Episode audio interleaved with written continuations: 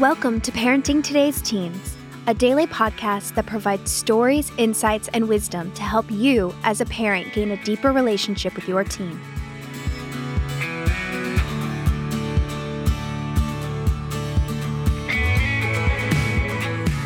On today's episode, Mark Gregston answers the number one question that parents are asking right now.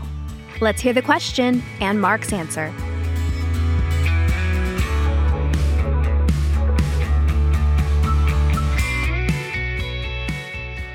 Someone wrote in this past week and they asked me an amazing question that I hope I can give them a, a, a perfect answer uh, that might confuse them a little bit more and get them thinking. But people always ask me this question: How do I love my How do I love my child? How do I love my teen? And this lady writes and says, "I love your podcast. I'm trying to figure out my daughter's love language. She's very hard to talk to, so it's hard to figure out how to love her the way that she needs. I'd love to hear your advice. Thank you very much. Okay, can I? I'm, I'm going to weave a couple of things together and uh, two stories. This is this is one of the stories. Um, many of you know that I uh, started a program called Heartlight. It's a residential counseling center where we take in kids who are struggling and having a tough time, and they come and live with us for a period of time. And and um, I live with 65 high school kids. Um, we started the program in 1988, so that's a long time ago and a lot of kids ago. So we've had over 3,000 kids live with us, which has really been the basis for just about everything that I do. Uh, I take all the lessons that I've learned from um, those kids and those families that we've dealt with, and and before you write it off and say, "Well, no, my kid's never going to be one of those kind of kids," I want to tell you that that the kids that live with us are no different than my kids. I would venture to say they're no different than your kids. They're a wonderful group of kids that are making poor decisions or have had something traumatic happen to them. And so they're kind of uh, having a tough time uh, making poor choices. So they live with us. Okay. When we started the program, we hired on a lady, uh, a young lady, to come work for us, and she took care of our horses, and she became a dear, dear friend. Well, anyway, um, we when we celebrated our uh, 25th anniversary, uh, she came to our celebration, and we had it here at Heartlight. Um, uh, we had different singers come in, and a huge fireworks display, and a concert in the town of Longview, and and then a big celebration at Heartlight, and and it was just pretty big, and it was amazing. She walked up to me and she showed me a picture of the first group of staff that we had, along with the kids that we had. And I'm standing there looking at that. Now it's 25 years later uh, that the the picture's 25 years old, and I look at it, and I realize immediately that I am wearing the same shirt that I wore in that picture 25 years ago. Now you have to know this: my wife is always on me to get rid of shirts, get new shirts, get rid of this, get rid of that. I mean recently, um, as of just a few days ago, she dug through my closet, pulled out shirts that she, she didn't think that I needed anymore. And this is the crazy thing. She somehow thought it was okay to put my jeans in um, my jeans uh, that I wear, uh, that I wear with my boots. And you can't wear anything else but jeans with boots. And she puts those in the garage sale. And then she walks up to me and says, Hey, some lady just came by and bought 30 some shirts and all your jeans. And I go, What do you mean, all my jeans? She goes, Well, I sold your jeans. I go, What do you mean you sold my jeans? You can't buy those jeans anymore. I bought 20 pair of them so that I could have them eh, eh, forever and ever and ever. And she sold them. That's a whole other story. I'm sure it'll be a whole other podcast when I let you know uh, the results of the divorce proceedings. I'm joking. I'm joking. But nonetheless, she keeps telling me to get rid of shirts and stuff. And so here I am holding on to something that I've had forever, holding on to something that I thought looked good, that felt right, something that I embraced, something that I loved, and something that I knew, and something that I was comfortable with. I held on to it for 25 years. Okay, let me go to the second story here. Uh, we wanted our program um, to be on a group called Moody Radio, and Moody Radio is a, a, a fantastic uh, radio group, and and so we're on a number of their stations. And uh, matter of fact, we recorded at the Moody uh, Studios in um, Chicago at Moody Bible Institute for probably eight or nine years. So I'd always fly to Chicago and and we get in in different booths and um, sit there and record. We did all of our programs there. And um, so they came to me once and they said, Would you like to be on Gary Chapman's, Dr. Gary Chapman's uh, relationship hour? I think that's the name of the of the uh, of the show. And I said, Sure, I'd love to do that. And and and they said, Okay, you're going to be in Studio B. Chris Fabry, the fellow who is the host, a wonderful, wonderful fellow. Uh, he's going to be in Tucson, and Gary is somewhere, somewhere in North Carolina. So I walk into the studio, and during one of our breaks from recording the Parenting Today's Teens radio program, and they hand me a script, and and I said, "What's this?" I go, "Well, it's a script." Gary likes to have everything kind of lined out, and I said, "Well, I don't I don't do scripts." Uh, as you can tell from the podcast, I'm, I'm not sitting there reading something to you. And I, I, said, I don't do scripts. It just doesn't work well. And so uh, Gary likes to do scripts and he wants everything scripted out. So that's what we're going to do. And I said, Hey, it's his program. We can do it. So they cue music, music comes on. Chris Fabry goes, um, Hey, folks, welcome to the Relationship Hour, if that's what it was called. Um, uh, and here's our host, Dr. Gary Chapman. And Gary comes on and says, Folks, we have a special guest today. It's Mark Gregston. He's going to be sharing with you tips about teens. Mark, how are you? And the minute he said that, I look at the script and, and I'm supposed to read, I am fine. How are you? He goes, I'm well. I bet you you're wearing boots. And I write, read on the script, uh, yes, I'm wearing boots. And I mean, uh, we did this for 10 minutes. It just kept going over and over and over again. And finally, at the end of it, I go, wait, wait, wait, wait, wait, wait, wait, wait, wait, wait. I can't, I can't do this anymore. I hate scripts. And I said, Gary, I need to ask you a question. Now, for those of you who don't know who Gary Chapman is, he wrote a book in 1995 called The Five Love Languages. And what I have found is that everywhere I go to speak, everybody in almost every church that I've been in can tell you what the five love languages are. It, it's kind of a coined phrase that that he um, discovered, and so that's why this lady is asking me the question. Um, hey, I need to find out my child's love language. And and Gary says that love lang- the love languages are words of affirmation and quality time, um, uh, gifts, acts of service, and touch. And and so anyway, I, I go okay, but that's not me you know, because I I don't really have any time to give you, and I I I, I don't really believe in words of affirmation because once you do some things publicly, you you hear a little bit of both, and so I leave them alone. I don't really want any gifts. I have enough stuff, and as I said in the a garage sale. My wife's trying to get rid of all of our stuff. I don't want you to come mow my yard as an act of service. I enjoy mowing my yard. So I don't need you to do that. And I don't want you to touch me. And so those aren't my five love languages. Okay. So with that, here we are in 10 minutes into this radio program with Gary. I make a comment and I say, Gary, I have a question for you. And Chris kind of jumped in and said, Mark, let's, let's kind of stay with what we were talking about. I said, no, no, no I think everybody's going to want to hear the answer to this question. Gary, do you think there are more than five love languages? And he kind of stopped and he said, "Well, I, you know, I, I, I think I've encapsulated them all in these five. And I said, "Well, we used to think there were just nine planets." And um, I said, "Jupiter's in, Jupiter's out, Jupiter's in, Jupiter's out." I mean, we discovered Jupiter in 1935, and and so some people called it a planet, some didn't, some, you know, and all this stuff on and on. And I said, Do you know how many planets have been discovered, you know, since 1995 when your book first came out? Do you know how many? He says, No, I don't have any idea. And I said, Over 5,000. Over 5,000 planets. Well, needless to say, they've never had me back on their program. so and of course, I embellish the story just a little bit. But here's the thing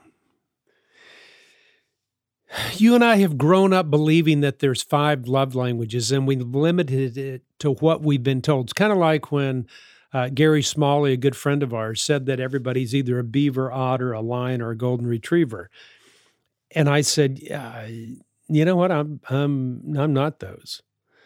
Or maybe somebody says, you know, what's your Enneagram? What is it? You know, and they come up with it. Or wait a minute, am I blue, green, red, or or am I maybe I'm choleric, or maybe I'm everybody's always coming up with a way to try to say, how can we tell what kind of people these are and what kind of personality types do they have?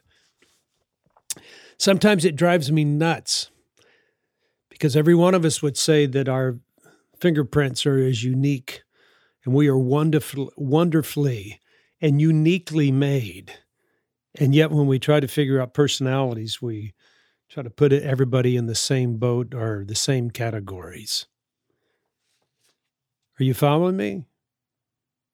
Sometimes I think the things that we've learned in our life are as old as the shirt that I was wearing and we become comfortable with it and we like it and we like the smell of it and we like the feel and it's something that we can encompass and it's something we understand but i think we've come to a point that maybe somebody needs to hang some of these shirts out on a rack and get rid of them in a garage sale because if we try to limit our kids to just those five love languages we may miss it altogether. You know what? Those aren't my five love languages. They're not. I, you know, I, I don't know whether they're women's love languages and men's. I know I know men have a love language. It's sarcasm. Men can talk to one another sarcastically and really communicate a great sense of love. They can speak in ways that that that are cutting and and it's just the way guys talk. And I don't feel like I'm trashing somebody or offending them. I feel like we're engaging. And it's just a way to do it. I think competition is another man's love language. But I can tell you what my love languages are. And I've thought about this quite a bit. My love languages are this I want to be defended by those people that I've been loyal to. You know, I, there's no way that somebody can love me more than stand up for me and say, uh, Mark wouldn't say that. No, that's not the way Mark feels. You know, I've never seen Mark uh, make a comment or display a comment like that. No, I don't believe that to be true.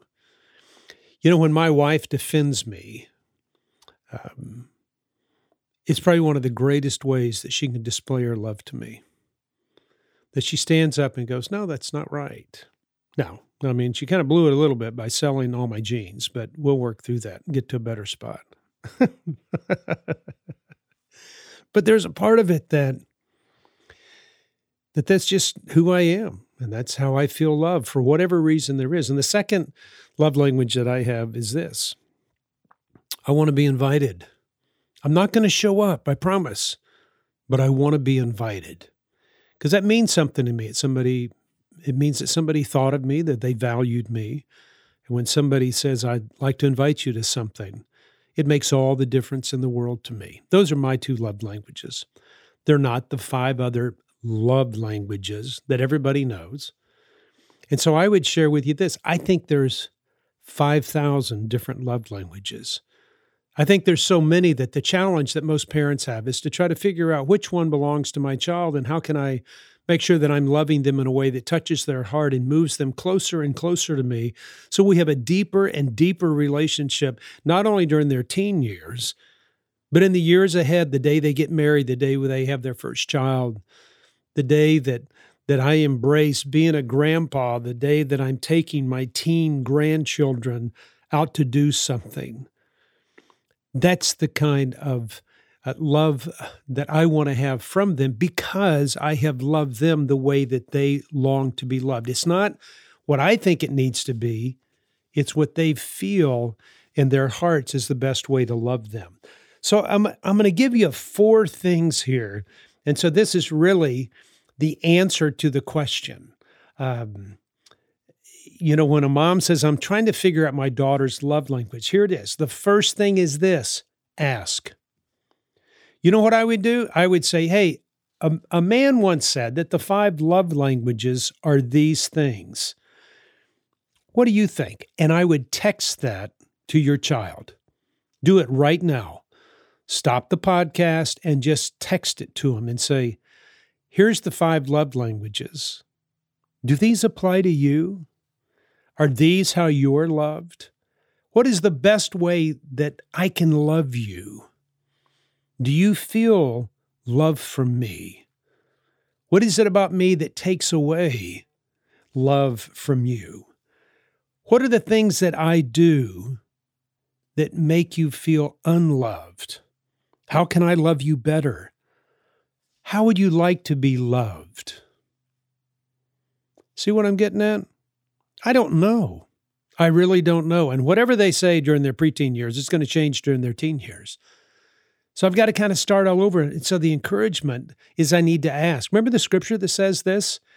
You have not because you ask not.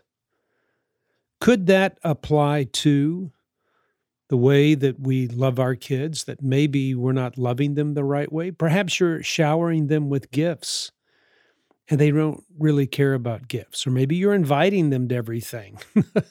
they, they don't want to go, they're not like me. So that'd be the first thing. The second thing I would tell you this the first one's ask, the second one is observe. You know, and I would sit down with my child and go, you know what? This is what I see that lights you up. And then you you do whatever lights them up all the time that you can tell that that you have made an impact on them in some way. I mean, it's almost a shock to them that that you would know those things. You know, sometimes I think birthday cards are written by somebody else and we just find one and give it to somebody until they find that special one that's written from you. Then you say the words that need to be said because you have observed them, you've watched them, you've you've asked them questions, you know, th- throughout uh, their lifetime. You know how they're loved because you have seen it with your own eyes. The third thing I would tell you is um, experiment a little bit. You know, your love languages may not be your child's love languages. If you think it's quality time, they may think that's the way that you're hating them is by wanting to spend more time. Or you come up and hug them because you feel like your love language is, is touch, and you go up and touch them, and they go, just God, leave me alone, will you? Don't touch me. So sometimes in our attempts to offer a child what we think is best for them may be the very thing that is offending them and pushing them away.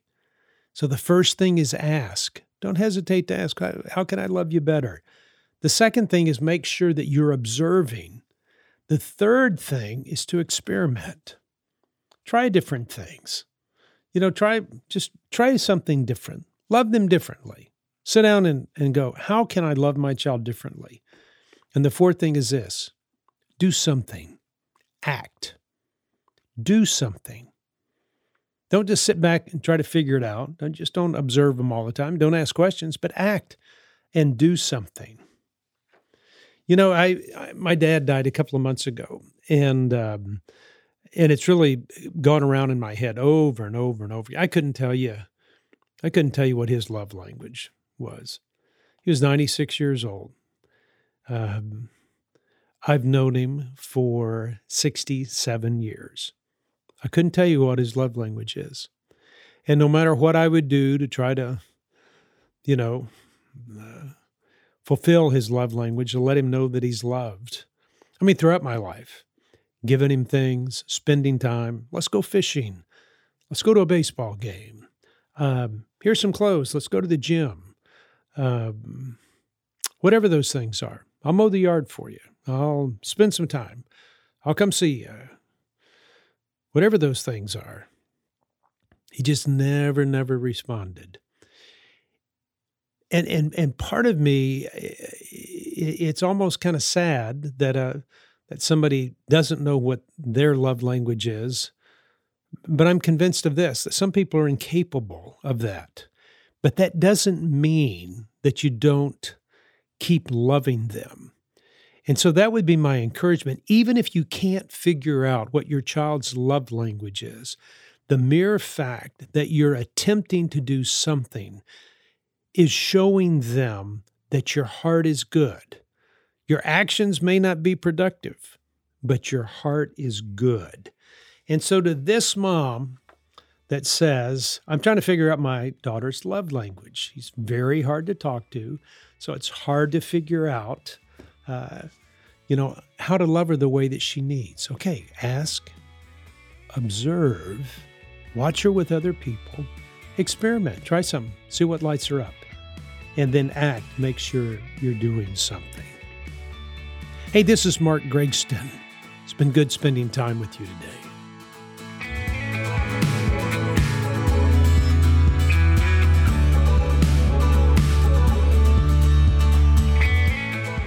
Thanks for listening to Parenting Today's Teens. For more information, you can visit parentingtodaysteens.org, heartlightministries.org, or markgregston.com. And don't forget that if you want to hear Mark answer more of your questions, you could subscribe to I Mustache Mark a Question on Apple Podcasts. It's just $2.99 a month or $29.99 a year, with new episodes dropping every Friday. We'll be back here on Monday for another great episode. Have a great weekend, and we'll talk to you then.